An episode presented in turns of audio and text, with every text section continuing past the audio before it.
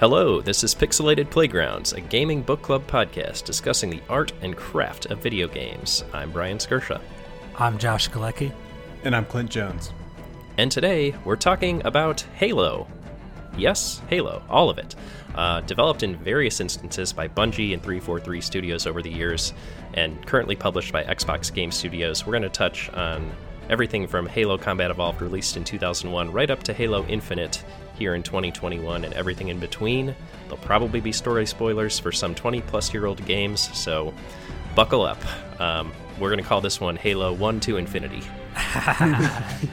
like Brian said, Halo Combat Evolved was released in 2001. And last year being the 20th anniversary of that game's release, I got a jonesing to revisit the game and see if it stood up to my, you know, adolescent memories of playing it. So I got the guys along, and we couldn't just play the original Halo, we played lots of different Halos for this one. Yeah, in classic Clint Jones style, it took things too far. and I ended up playing every mainline entry in the series and then a couple books on top of that, so. Yeah, Clint even wrote a couple of books for I this. didn't write the books. I read some books. But I could probably write a book at this point. All right, you heard it here first, folks. Clint Jones, uh, Halo fanfic will be up on pixelatedplaygrounds.com. Check it out. Yeah. Um, all right, but seriously now, the uh, I mean, obviously this is a, a huge storied franchise um, from way back in its first iterations. I remember uh, in vaguely seeing Steve Jobs showing this off at MacWorld, and yet somehow it became a Microsoft inclus- exclusive months later. yeah, yeah, they let that one go, right? Didn't it? Uh, that's where Bungie was originally going to put this. That's right. And uh, basically, as I understand it, Microsoft sort of swooped in, and um, as they were beginning to line up the launch entries for the Xbox, their initial foray into gaming, um, it was uh, it was Microsoft that ended up publishing Halo, and it, it basically made the Xbox. You know, I don't think there would be an Xbox today without Halo.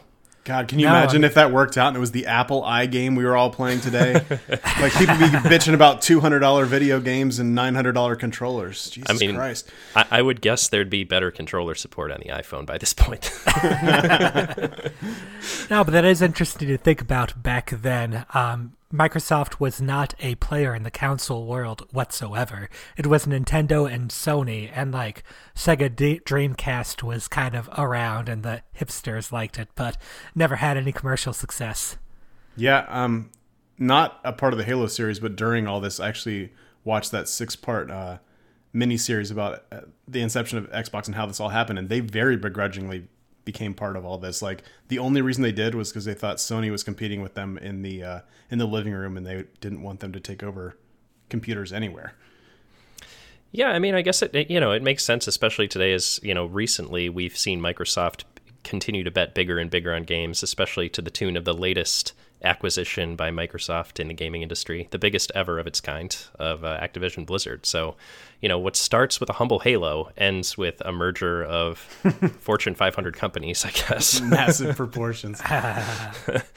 um, but yeah, I mean, let's get back to Halo. Maybe I'm sure we'll talk more about the Xbox since that's where this uh, series primarily lives. But um, game was created by by Bungie initially. Alex Seropian, one of the original founders, who worked on things like Marathon and Myth, um, and uh, a few other like you know pivotal characters in this are Jaime Griesemer, who designed the now famous FPS controls, and, and Marty O'Donnell, who did the sound design and such. So, a, a storied cast and crew of the Bungie group that uh, brought this thing to be. You know what? I was kind of surprised about with the um, music was that original Mac World reveal of Halo had a very recognizable theme going through it. Like that theme goes back. Yeah, one of the first things sort of identifiable with the game. Uh, Clint, you were saying about the controls. We took it for granted now, but when they made this game, they were like not sure that you could even do a first-person shooter on a controller. Like it was not done. If it had been done, it hadn't really been done well. Absolutely, they had the things like GoldenEye and um, Perfect Dark out for the Nintendo 64 before that, and you know different um, different control styles. But games back then, your joystick, which you were usually only using one, it was um, going forward and backwards and turning left and right, and those were your options. You'd have to you know, do some button gymnastics and uh, play controller twister in order to strafe or look up and down or things you take for such granted. And that's why PC shooters were like very snobbish about their games back then because they had a much more natural control scheme. It's definitely worth recognizing just how well this controller um, shooter scheme nailed it. In that it most of it is still in use today, and even today, you know, playing Infinite, I prefer to use a controller despite playing Infinite on a PC. Same. No, Which I feel so like crazy. it's a Halo. It has to be. You have to use a controller. It's sacrilege otherwise. Absolutely. But going into like we talked about the initial control scheme, so maybe it's worth starting at the start and, and talking a little bit about Halo Combat Evolved, you know, where where this thing got its whole beginning.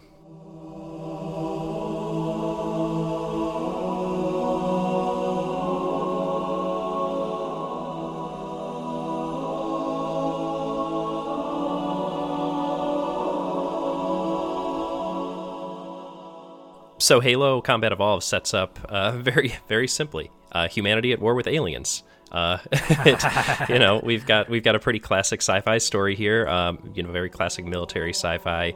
Uh, you are Master Chief, which uh, is uh, an interesting name for a character. Pretty generic. It's basically a military rank as a name.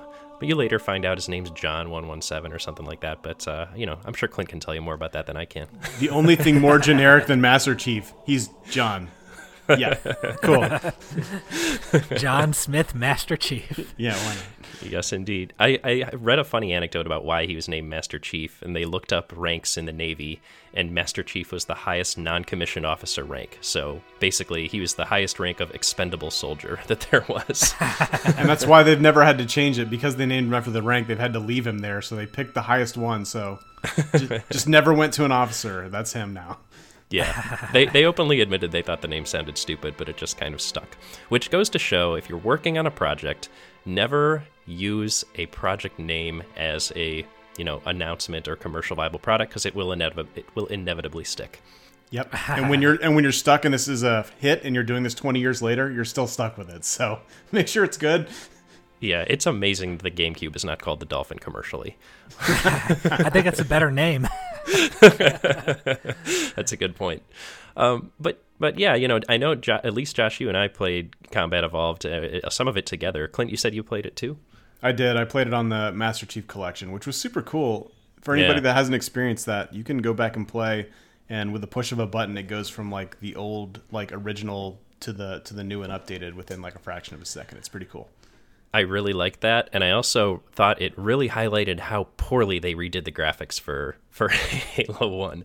Um, like I think some things were helped, but in general terms, like they just brightened everything up a lot in the the enhanced visuals, and it kind of like took away a lot of the the mystery. You know, like endless the endless expanses of the Halo seem a lot less foreboding. Well, that wasn't you know on purpose. That was limitations of the hardware. Yeah, and, and I think they used them well in Halo Combat Evolved, right? you almost got that fog of war going on, kind of. yeah, for sure. Well, one of the things with the fog of war is that it can make it a little more difficult to tell where to go. And I thought one of the most hilarious things about the graphical switcheroo button, which I loved, uh, but the new graphics would often have more directional markers for you, arrows on the ground to follow, or a little bit of um, color over here to direct your attention. Whereas in the original, um, it was much more easy to get lost. Yeah, that's a good point. Uh, it, it definitely easier to navigate for the most part. Although to me, it just it it also tended to highlight how samey all of the corridors were. Um, it you know there's a difference to me between a labyrinth and just endlessly repeating corridors, and the former is a little more inspiring. But you know that's neither here nor there. There's a lot of also open world things that I think the old visuals actually worked really really well for like the uh, silent cartographer level you know this is the first real like iconic halo level right Absolutely. and i feel like it works just as well in that old style as it does in the new part of the reason that level is so iconic is that back in 2001, um, first person shooters were much more indoor interior affairs. You'd be going through tunnels of rooms and hallways, almost more like a dungeon crawler sort of thing.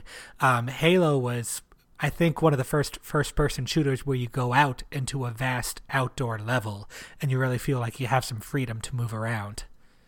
Yeah, it's true, and and they um, they supplemented this by adding in a really good and interesting vehicle system um, to, to Halo Combat Evolved, and that's sort of a thing that is run throughout the entire series. Like I think uh, if there's you know there's a few sort of general mechanical things that highlight you know Halo games over the course of its entire history, and that is you know one is vehicles, one is sort of the shield regeneration, and one is sort of the the two weapon loadout system. And we oh, can go and into, the uh, the sticky grenade. and we can we can go into each of those things, but let's talk about those vehicles first, because like I think the first time you jump in a warthog and you're rolling over the hills with either your co-op buddy or a group of marines, you're like, okay, this is the this is the the Halo experience right here. This is the worst driving Jeep I've ever been in in my life. hey, it was yet. 2001. You know, Jeeps weren't made like they are these days. yeah, I mean, absolutely, the controls. You know, maybe they're not typical. Maybe they're not the best. Maybe they're a little clunky, but I don't know. It's just still so fun. You know, I, I don't care if like this thing's fishtailing all over the fucking place. I'm still having a great time fishtailing my gigantic Jeep into enemy bugs. Now I was reading the oral history interview that Vice did with the um, original Halo team, and they were talking about how this game was originally planned to be a real-time strategy game because 2001 was a uh, time that you could still get funding for a real time strategy game. Um, but they started like adding things like they had these vehicle controls that were um, instead of just doing pathfinding through nodes, like it was more physics based and you'd be on the ground instead of having tile based uh, terrain. Um, but then they started like attaching the camera to the uh, Warthog to the Jeep, and it was fun to watch that drive around. So they're like, "Oh, well, we've got to put con- driver controls in that, so we can have fun driving the Jeep around." And it's like that kind of changed the whole thing. They started focusing more on the controlling a single person instead of controlling an army of people. I, I, think this is similar to the way that like Diablo evolved from a turn-based roguelike, right? Like basically just changing the time scale of how things act. In this in this case, it was changing the scale on which you are interacting with the, the people on the board, so to speak. And you know, sometimes like a, a game totally changing shape like this really like brings into being something inspired and different. And in, in, this case, I think it absolutely did because having the scale of these gigantic battles still taking place while you are just a piece in them. You know, it wasn't the first game to do this, but I think it was the best one to do it to date. Um, you know, you had your SOCOMs, you had things like that in the past um, that tried to do like at scale warfare, but this was different. And I think that really lends it to what made this game special in the long run too. Like, yeah, the campaigns are cool, but that's not why uh, this this stuck. This stuck because of the multiplayer, and I think it was because again, you're talking earlier how everything was a corridor shooter by design before this. Like that has its time and its place, but this was like giant open arenas where you could duke it out with your friends, and I think that's what made it special.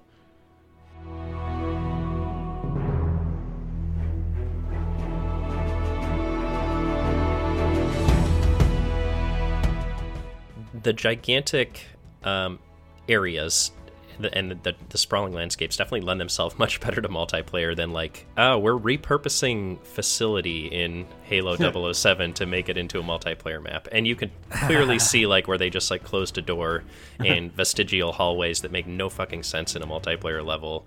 And it's just it, it's clear that you know there were there were synergies at work here that made the multiplayer just that much stronger they really did have a strong multiplayer in this game. Um, I think a part of that was with the original. They had such a strong like uh, LAN party kind of component, because um, I think you could have up to 16 people if you had like four Xboxes all linked up with each other. But even just having four people fighting each other, uh, that was an easy thing to set up and have on your TV, and a great way to experience that. Like um, 2001, I think something like 6% of Americans had enough had broadband internet speeds uh, that could actually support doing a uh, first person shooter uh, remotely.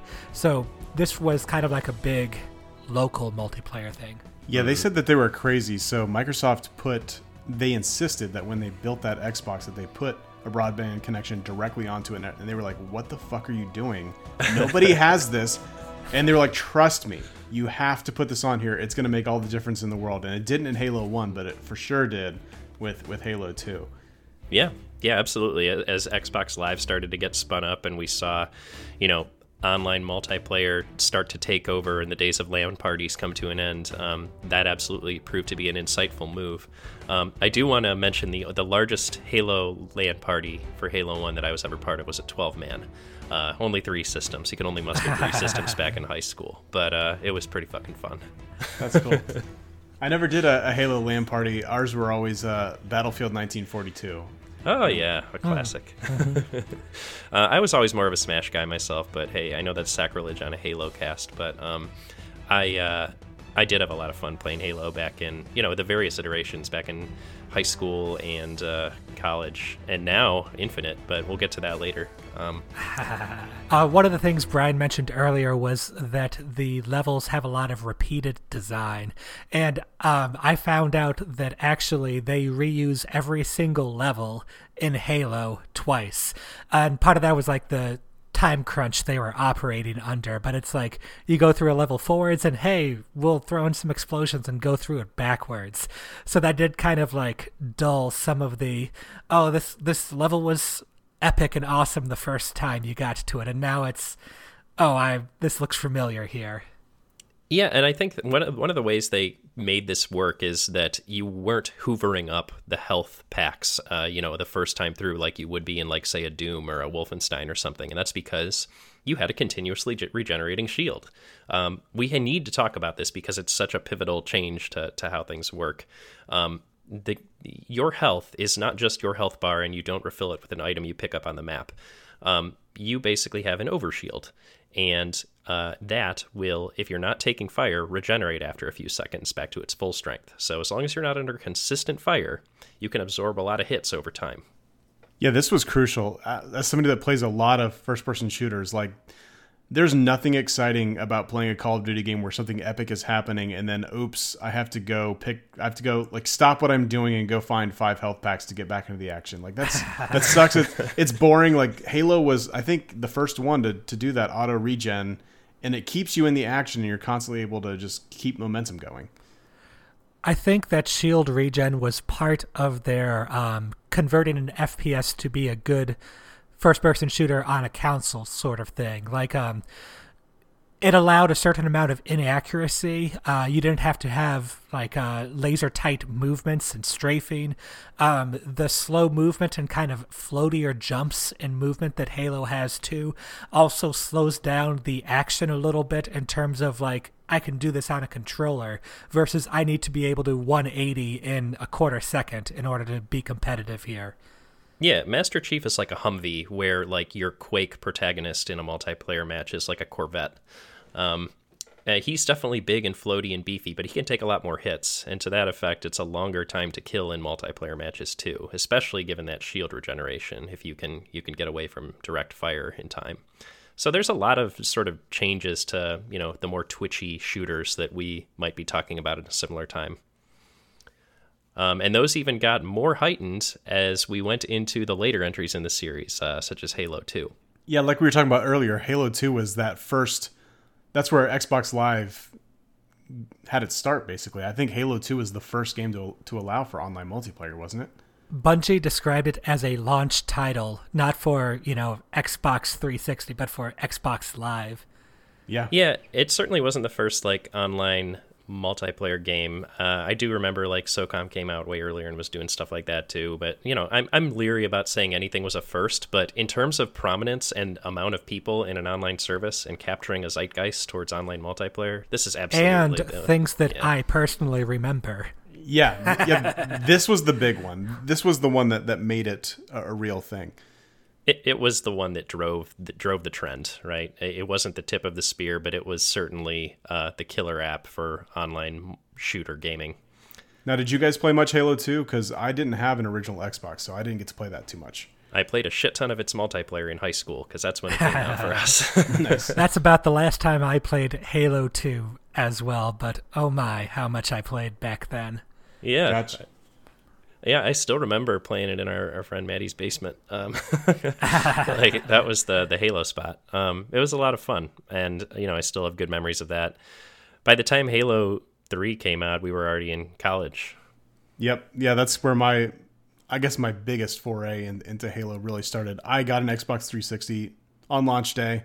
So I, I didn't have the original Xbox, but I got the 360 and uh, I actually worked at GameStop at the time. so I got I got some really cool memories with Halo 3. I played a lot and I I worked the Halo 3 midnight launch party, which was a huge thing. Oh man, I can imagine. Did you see some folks in like Master Chief regalia and stuff like that, or?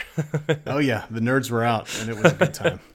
I could see like making a Master Chief costume out of like empty natty boxes and rolling up to a GameStop to get my pre-ordered copy or something.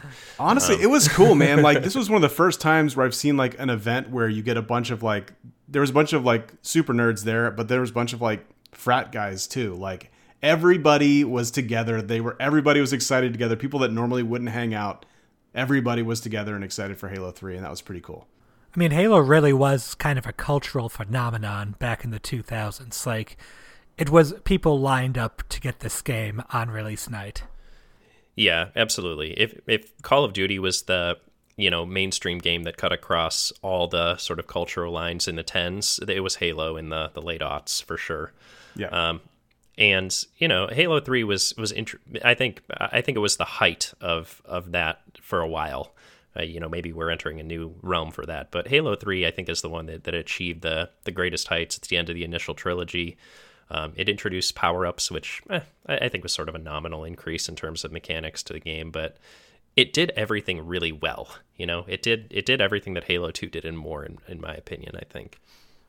Really, definitely polished on the formula. Yeah, like I agree, the power ups were a nice thing to have when you already had like a couple of halos under your belt already. Um, but yeah, it just was a very smooth experience. Mm-hmm. And uh, yeah, it's a lot of good memory. And maybe you know this is maybe my uh, my take on it is colored by the fact of how much I played of it in, in college and stuff like that. But it uh, yeah, holds just a lot of good memories playing Halo multiplayer there, and and this is where I kind of like lose the series for a bit. I know there's a lot of interesting you know entries after this, but but I kind of I took they took a back seat for me. You know, Brian, I'm the same way. Um, I've kind of bowed out of the series after three for a while, but then picked up some more for this podcast uh, and replayed Reach and ODST. Oh yeah, so Reach, I thought, did the Halo formula very well. Reach was the last Bungie game um, to do this. And I, I liked playing through it. It kind of like brought back some good memories and everything. But I actually, I think I preferred ODST in retrospective. Um, it was a different kind of experience, but it felt more pure Halo in some ways. Yeah, I got to be honest. Uh, you were talking about losing it after Halo 3. Both ODST and Reach were kind of built in that Halo 3 engine. So was, you're right, that's the last thing Bungie did. Reach was one of my favorites, not because of necessarily any of the gameplay, but I really liked the, the, the story that they hammered home. Like, Halo 3 started doing this too. They really started ramping up the story. Like, they wanted to tug at your heartstrings, make you feel like this was a fight that you were personally involved in, something that, like, really mattered. And Reach kind of. Reach is all about a, a, a, squad that you know is going to die. Like you know they fail, everyone dies, and you know it going in. So it's kind of like one of those. I don't know. It was a really cool story. I liked it. Yeah. What were we saying? This is like the Star Wars. Um, Rogue One. Yeah. Yeah, like mm-hmm. the the Rogue One of the Halo franchise, which I you know I liked Rogue One quite a bit. It's you know it's a it's a war story. You kind of know how it's going to end, but it's about how you get there.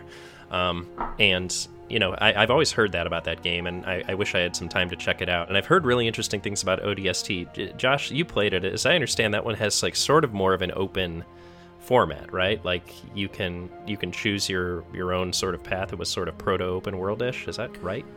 Uh, yeah, a, a little bit. Um, they had kind of missions and the I call it the interstitial sections where you're in this open city.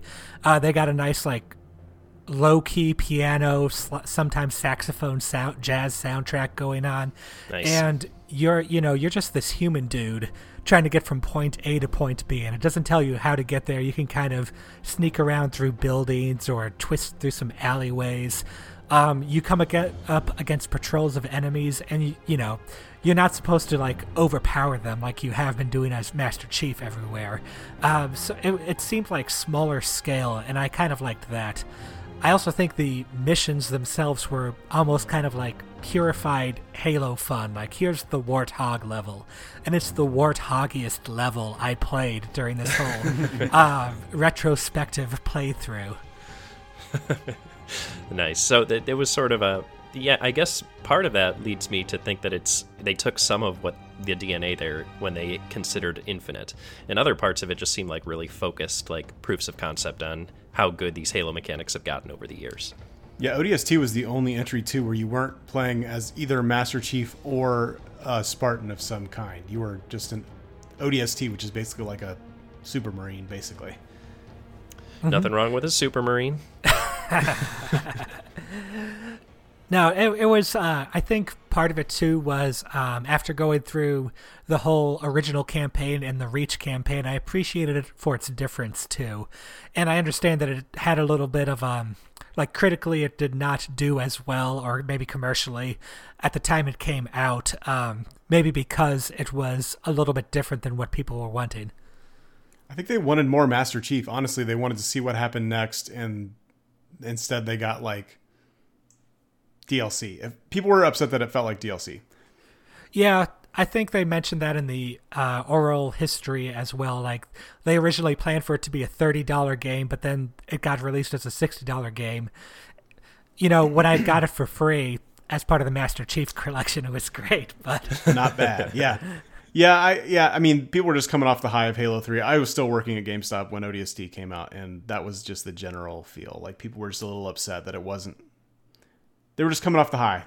Too yeah. high of a high. Next thing was gonna suck no matter what it was, probably. So it's one of those games that seems like it's probably gained more of a following and more appreciation as the years went on. Like in its context, you're right, maybe it was a letdown based on what was expected. But it seems to me like it might be the Wind Waker of this series, you know? Like initial disappointment. Gem. Yeah, initial disappointment based on um, surface level qualities and where it comes in the you know history of the franchise, but probably better than its you know punching above its weight class in terms of its overall game. Yeah, so it sounds like none of you guys played any of the Forerunner trilogy. Is that correct? Four and five are a mystery to me. all right. Did, did you guys read about the story before you went into Infinite at all? I did. Yeah, I okay, did. I thank, did some background research. Thank God. That would have been like, what the fuck? Uh, yeah. So I'll, I guess I'll jump in here since I I actually played both of them at the time and then I replayed them recently. But basically, four and five, you're delving into like basically who built those Halo rings in the first place. Mm-hmm. Yeah, what your place is in, in, in that universe, and then the most important thing is uh, Cortana goes bad. Yeah, like Cortana goes rogue. Yeah, rampant. Sorry, we'll use the correct terminology since since we got all these. Yeah, that's right. We have to use the canonical terms. Yeah, rampant. Yeah, so so basically, uh, her AI gets corrupted and basically she becomes the big bad, which was crazy. Um, but yeah, that, that all leads up into Halo Infinite, which has a totally different type of story playing or storytelling than any of the other entries in the series. Yeah, Cortana going rampant, not at all disconcerting when literally every PC that we're talking on, working on, and using every day has an app called Cortana on it. Not anymore. I thought that was super funny. So Windows 11 gets rid of Cortana. Thank God. Is uh, Windows 11 the Master Chief version? yes, yeah. it must be. The John 117 of operating systems.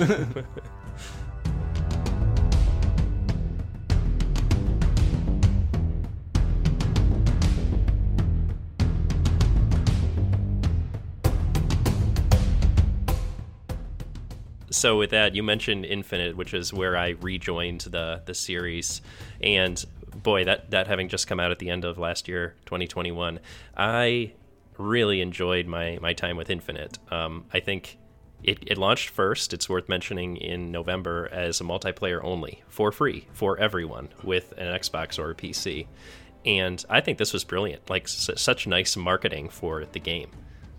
I agree, and we'll just get this out of the way right now online haters gonna hate, but I have never seen a uh, a developer move so quickly to try to work through uh, complaint. So some of them legitimate, some of them just plain stupid. But we'll call it feedback. yeah, I mean, yeah, people were being like brutally dickish about this. Like we gotta we gotta game a whole month early. It was absolutely free, and people were mad that they had to buy skins in a store. I'm like, guys, they got to pay for this somehow. Like, what what are your expectations here? Relax. Yeah, and and by all accounts, like they've ironed out a lot of things about this. They've you know improved a lot of what made the. Uh, the multiplayer purchasing system seem a little more uh, seedy up front. I, I, Yeah. I personally, I'm not really like big into like buying battle passes or, or any of that stuff, and I have not felt really shortchanged by this game. But I'm, I think I'm an edge case in this. Like I'm not really that all that interested in it. Regardless, I've had a I had a great time initially with that multiplayer quote unquote beta as they're putting it, and enjoyed feeling of playing Halo through that so much that I felt compelled to play the campaign of Infinite when it came out, and continue to play Infinite multiplayer with you know Clint yourself and, and Joe on on the occasion as well. Yeah, it's gotten consistently better. I will say I was very impressed with how quickly they've they've gone to correct things and how like communicative they've been the whole time. This is not like a black box like for for example, like recently um, before like like mid December, something happened with Warzone that broke every Call of Duty game that's come out in the last three years, and Ac- Activision did not address it at all. They didn't even mention anything um, until mid January. So for a full month, as big as Call of Duty was, nobody mentioned one thing. These guys uh, with Halo Infinite, they're on their daily, like telling you, here's what we're doing, here's what we're doing to fix things. We hear you here. We're gonna work on this. Like, this is amazing. Yeah, it's it's one of those things where you know the way a company is run and the way its people are feeling supported and stuff like starts to shine through in a game. Things like this is how that manifests, right? Like when workers don't feel supported, they don't do as well. Um, and it's it's clear to me that the folks um, working on Halo feel a lot more supported than the people working on Call of Duty do right now. Yeah, and let's all be realists too. Like we all work in the industry. Software gets broke, hardware gets broke. It happens. It's okay. Yeah, as long as somebody's being communicative and explaining, you know, here's the roadmap, here's what we're doing to fix things. I'm fine. Like, Yeah, exactly. It's understandable, and you know, if you're not going to have the hammer brought on down on you for every little mistake by your boss or something, like you're more likely to, you know, try your best to make sure things get fixed rather than trying to say cover them up or not talk about them or sweep them under the rug. yeah, And I will say too that putting uh, the multiplayer out early in beta is a great move, uh, both in terms of like fine tuning and balancing and finding bugs and whatever. But I mean, it's a beta, a beta that you paid zero money for. So here's your refund if you're upset with this. Yeah, and I will say I think they did it for a reason, not just to be good guys, but basically they were going to be the last ones to the party this year. So Call of Duty came out with Vanguard, then Battlefield 2042 was coming out, and then they were coming out on December 8th. So they were the last ones to the party, and I'm sorry, they all know that you're only going to buy so many battle passes, you're only going to play so many multiplayer games. They didn't want to be last.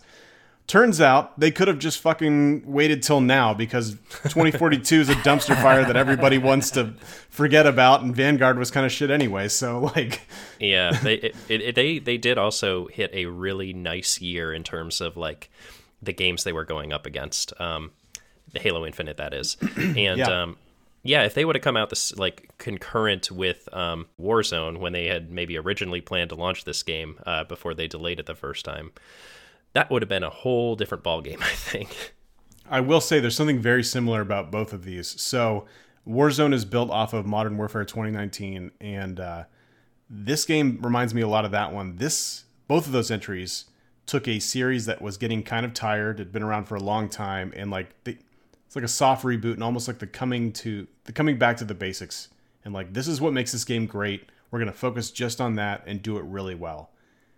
Yeah, and I want to maybe I know we need to talk about what Halo Infinite's, you know, what changes they did make, especially in terms of the single player. But before we do that, I want to we should close up our our talk of their multiplayer. And I think one brilliant thing they did, as you said, Clint, aside from polishing everything about the online multiplayer experience to a, a pretty high sheen, was they launched with a mode called Fiesta.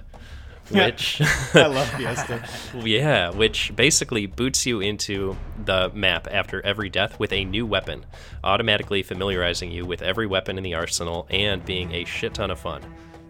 Yeah, it kind of negates that whole thing that the, the one complaint I used to have with Halo is like the guy who knew where the rocket launcher was, that that guy mm-hmm. won.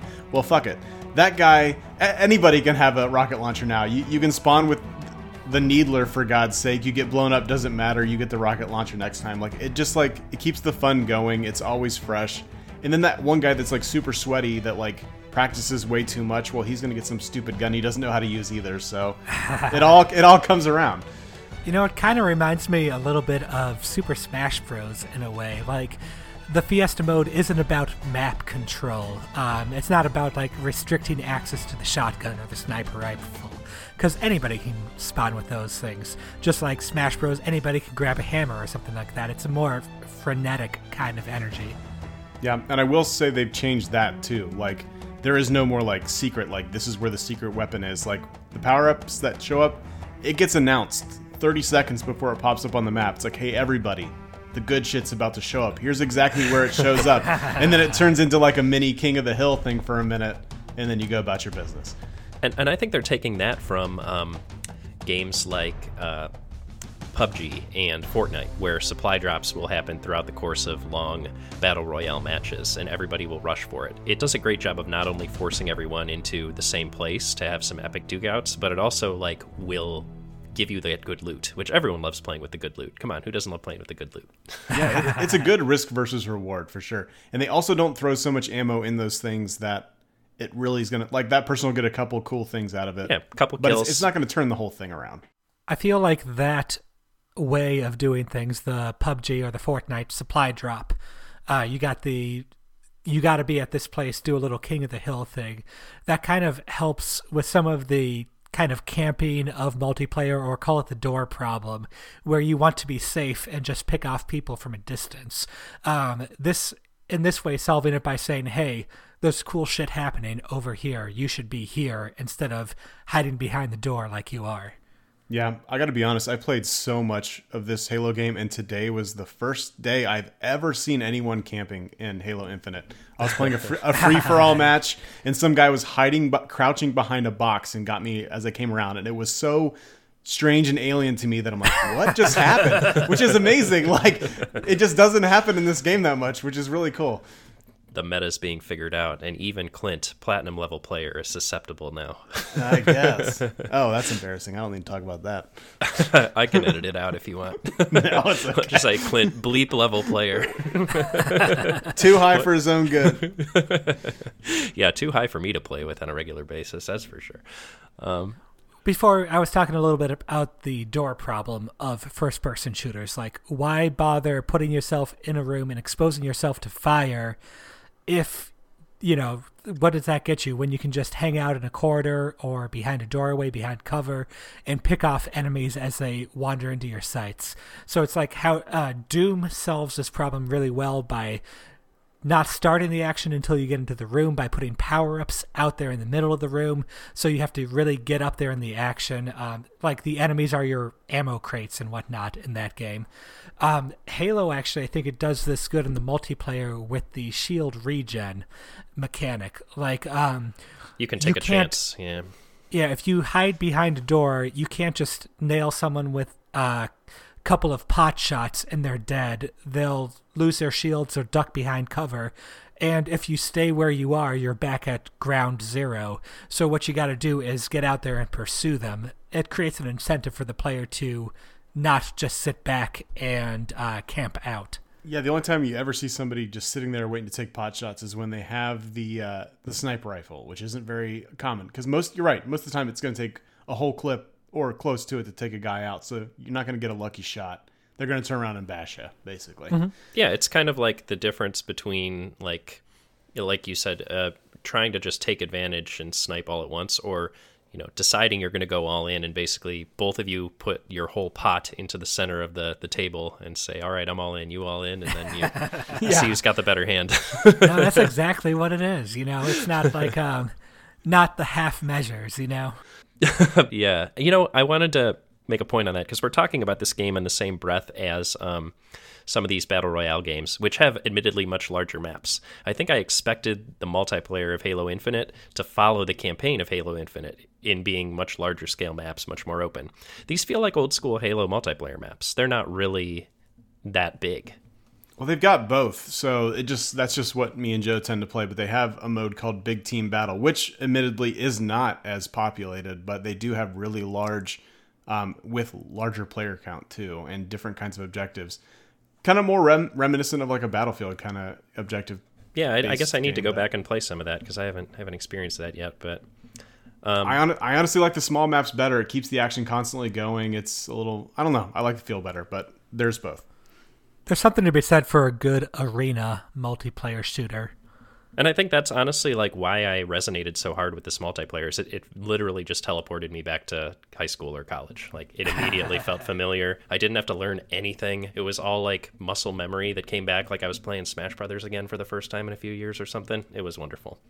Yeah. Um, But we need let's we need to hit the campaign of, of Halo Infinite because to me this is actually the more notable thing about Halo Infinite as an iteration on its series. Um, we mentioned this in passing a little bit, but it's a big open world game. Um, and while that's far from novel in today's day and age, it's certainly novel to Halo. It's novel to FPS games, honestly. It, I mean, okay. Eh, maybe pump the brakes on that. We got our Far Cries. I was about to say well, Far Cry. Sorry, I was going to say that do it well. I mean, Yeah. Far Cry was cool and novel, and it got really tired really fast. We're on our sixth entry of the same fucking thing. Um, and and to be fair, Halo Infinite does do some of the same things that um, that your Far Cries will do. Like there's a lot of bases that you got to go to, but I feel like they did a better job of saying this is why you want to take over this base. Like there's a story behind it. Like you're stopping the supply line of weapons to whatever, um, and that's going to help with this. Like I feel like in Far Cry, like I don't know, just take out these six bases and then you can unlock this map for the region. Like that's boring. Well, and I think it it works really well with what Halo was always good at, which was sort of like wild. Um, for one, Halo's physics has always been completely ridiculous and havoc filled, and you know every time you die, your guy ragdolls off in a hundred meters space. in one direction. Yeah, and and that combined with an open world is obviously a naturally good fit. Um, um, but two, Halo's always been about mobility, and this game continues to enhance Master Chief's mobility by giving him a fucking grappling hook, which is probably the most excellent addition to a Halo game of all time. That was my favorite. The second they were like, this is kind of like Titanfall. I'm like, I could get behind that. yeah, it, it worked extremely well. It enhanced the mobility of, of Master Chief just enough. You know, like I said before, he's kind of a truck. Um, but once you get that that grappling hook on a basically infinite um, cooldown or extremely short cooldown that allows you to use it as much as you want, basically, you're you can really fly around. And using that to like either one grab an explosive or an enemy or a weapon is just like some of the funnest things you can do in a shooter, honestly. My best feeling moment with the grappling hook, other than traversal, was grabbing those uh, explosive crates. Just in Yep. any engagement, it'd be like, "Time for an explosive crate!" Swoosh and kaboom! Like that was that felt awesome. Yeah, there's um, there's a YouTuber called Video Game Dunkey that most people have, are probably aware of if they are in-game gaming media consumers. He has a great video where he just shows all of these different hijinks using the grappling hook, and I would highly recommend it as a watch. It's pretty funny. I'll check it out. Um, but yeah, so obviously there's a ton of interesting open world things that the campaign does. It intersperses them with sort of these, you know, corridor sequences that are more reminiscent of the old things where you're entering, you know, the lower parts of the Halo and going through the same blue tinged hallways that you've always been going through. But I, I found this a lot less engaging personally. Yeah, they did a good job of mixing old with new. Here's your open world. Here's your prescriptive levels, and they did it often enough that none of it started to feel boring. I'll be honest. After a while, I felt bored, but um, I, I was just waiting for the open world to come back after a bit. Like I didn't, I didn't love those linear portions. I really wanted to be back out with the the sky above me and a banshee beneath me. Well, question for you, Brian. Uh, did you feel like the indoor portions were too repetitive? Like you, like I've seen this room before. Well, it's it's difficult because you know when you're doing one of those underground portions, you're going towards a, an important story beat, and I like story beats, but I didn't like the underground portion. So it was like take your medicine to get your reward. Uh, to your point, Josh, yes, it did feel a little repetitive to me, just in terms of like the environment looked samey compared to like the interestingness of the overworld. But you know, that's just that's a me problem, maybe. Um, Yeah, this was in counterpoint to what I had a problem with in Breath of the Wild. I found that game to be boring as shit because it was nothing but nothing but overworld, and, and then the quote unquote dungeons I felt were just a complete cop out. Like I feel like they did a better job in Halo of of filling in with meaningful dungeons and then giving you the overworld, and I felt like it was a good mix. But that's just for me. I guess everybody's different. Yeah, this is really interesting because, like, I feel like this is just a different. This is a discussion we'll need to have over beers or sometime or something because I, it feels like we felt exactly opposite of each other with regards to Halo and Breath of the Wild. Yeah. Both, like clearly trying to go for the same thing, which is interesting. Um, yeah. Well, that's yeah. okay. It's clearly you like the overworld more, and I like the prescriptive, and I like the. We both like a mix, but we like. But we it's a like different mix. the other mix, yeah, the two to one instead of the one to two. But yeah, whatever. Yeah, that is interesting, huh? Okay, no, this is this is uh, enlightening a lot of things about that. That your your thoughts on that game to me as well. That's that's cool. Um, but yeah, so regardless, the story of of the campaign, you know, I don't we don't want to probably go too deep into spoilers given it's a relatively new game, but um, the lore continues to be the lore of Halo. Uh, you know, it's uh, Massive it's and confusing. A lot of proper nouns, yeah, confusing. A lot of proper nouns. You're not really sure exactly what's happening or why or to what end, but uh, it sure is happening. Uh, s- space religions trying to end the galaxy again. That's it. Again, again. I will say that you know the the lore and the storylines of Halo have never been the most impressive thing, but having just gone through Metroid Dread, Don't spoil it, damn it! I'm about to play it, so don't spoil it. I'll just say that uh, in terms of sci-fi, I'm aware of how easy it is to do something bad. All right. Well, I'll, I will say this too. Um, since I didn't get to talk about this earlier, I told you guys I read some of the books this time. Halo has a massive and actually very interesting lore, um, but a lot of it isn't in in the games. Like I think they almost like expect that you like know what's going on. Like the other thing with this game that I didn't quite understand is I'd, I'd played all the mainline entries, but I didn't understand what was going on at the beginning of this game. Is because most of the story came from Halo Wars 2, a game that a lot of people would not have played. So I Didn't just- know existed. right? it, I, it did not come in our discussion of Halo One to Infinity, so apparently it's an imaginary number. it's it's one of the RTS games that they that they finally put out. But again, it was a very small subset of people that played that. Uh, but they just, I think they just have such a big story. They just expect that you know what it is. So I think it kind of falls prey to its own success sometimes. it's interesting to me about that because maybe it's just because it doesn't have the same cultural cachet, but I feel like Star Wars doesn't have this problem, at least for me. Like you could drop a story almost anywhere in the Star Wars canon and I can generally speaking know what's going on. But I did not feel that way about Halo, and that might just be because the Halo non-canon stuff is just that much more obscure. yeah, you have to want to get into it. And I, I will say the books were actually surprisingly fun. I was I was surprised. I thought I was going to read one just to say I did it, and then I got through two. So what the Hey. Hell? That's exactly twice as much as you thought you'd do. Um, Yeah, and I might do more. Who knows? I think that's been like the experience of me revisiting Halo in general, especially through Infinite. Is oh, I think I'll play a little bit of this and end up playing more than I thought I would. Um, so I guess like a nice surprise is where like Halo is sitting for me at this point. uh, even thinking about the plot, like there are really good bones there. Um, like I don't think any of the Halos, except maybe maybe Halo Two, have like a bad plot to them, and even a lot. I think a lot of them, like um, I think the original Halo, ODST, and Reach, all have real good stories to them. Um, it's just like the evocativeness of the ring world. They're not the first person to do ring worlds, but they're the you know the most prominent ring world in popular imagination. Like coming across this ancient artificial uh, ring that has life and continents and oceans on it is a really cool visual. Yeah, it's definitely striking, you know, and, and like you said, sci-fi is always borrowing from older sci-fi. You know, Iain M. Banks is uh, well understood to be like a prominent insp- inspirer or influence on the Halo series, uh, and Iain M. Banks is, you know, golden age or silver age of sci-fi, something like that. So it's old stuff. You know, old ideas are new again um, once a new generation comes to be, and good ideas tend to propagate throughout history, I guess.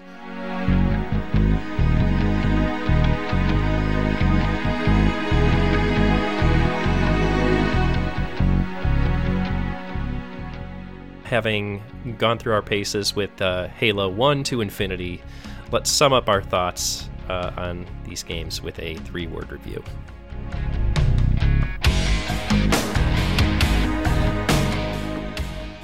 My three word review is War never changes, and I know this is about Halo, not Fallout, but I think it applies here. Uh, the aspects of Halo that have remained strongest throughout the series, at least for me, have always been the same: strong multiplayer, interesting choices about weapons, you know, only bring, being able to bring two to the party at a time, and the iconic campaign setting. Say what you want about Halo's writing, lore, etc., but the Master Chief's suit and the visual spectacle of its Halos are iconic at this point. It was really fun for me to dip back into Halo as a series, and I'm enjoying the hell out of Infinite's multiplayer. Any game that you can pick up and instantly have you back at a certain time and place is certainly a strong one. And at least in that aspect, I hope Halo's interstellar wars remain unchanged for me. All right, my three-word review for this game, or the the series of games, is the gold standard. The original Halo was a formative shooter for me, revolutionary in its time and epic in scope. It drew me in and never really let go. From staying up all night to get through a campaign with my brothers, to the deathmatch LAN parties, to Xbox Live parties, to college dorm parties, it offered an intense action experience and a way to share that with friends. As the years went on, I fell away from the series, but I was very happy to revisit it for this retrospective. I've realized that, even though I've played better shooters, Halo is still my gold standard. On some unconscious level, all other first person shooters get compared to this. Hmm. Nice. So my three word review is Halo is infinite. So this podcast got way out of hand for me, and what started as a retro co-op uh, for Halo One led into a whole franchise deep dive, and I ended up playing 20 years of video games and reading a couple books. So Halo and subsequently Xbox Live paved the way for online multiplayer that we experience on consoles today, and its effects are far reaching, and almost anybody that enjoys any type of game has been touched by this series in one way or another.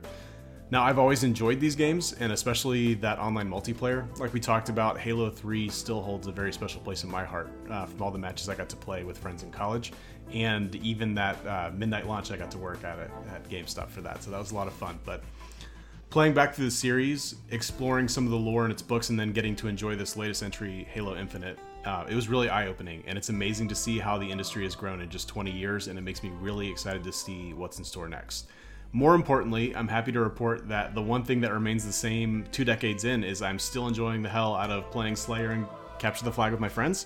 Uh, Halo Infinite isn't perfect, but it's got the best multiplayer of the series in recent memory, and I really think 343 has finally done a good job of filling those giant shoes that Bungie left for them. So if you haven't gotten a chance to enjoy it yet, it's literally zero dollars. Stop listening to this podcast, go download it, and uh, go play it, man. Big thumbs up from me. Yep, same here. Play Infinite. Play some of the old ones too. Pick up that Master Chief collection. There's never been a lower price for entry. Oh, and if you have Game Pass, It's can all play free. all of them. Yeah. yeah, free, quote unquote. Um, but yeah, um, with that, we want to say thanks for listening. And if you enjoyed this podcast, then feel free to share it with folks you think might enjoy it as well. And if you want to get in touch, drop us a note at pixelatedplaygrounds at gmail.com or hit us up on Twitter at pixelplaypod. And for us here at Pixelated Playgrounds, I'm Brian Skirsha. I'm Josh Galecki. and I'm Clint Jones. Take care and finish the fight.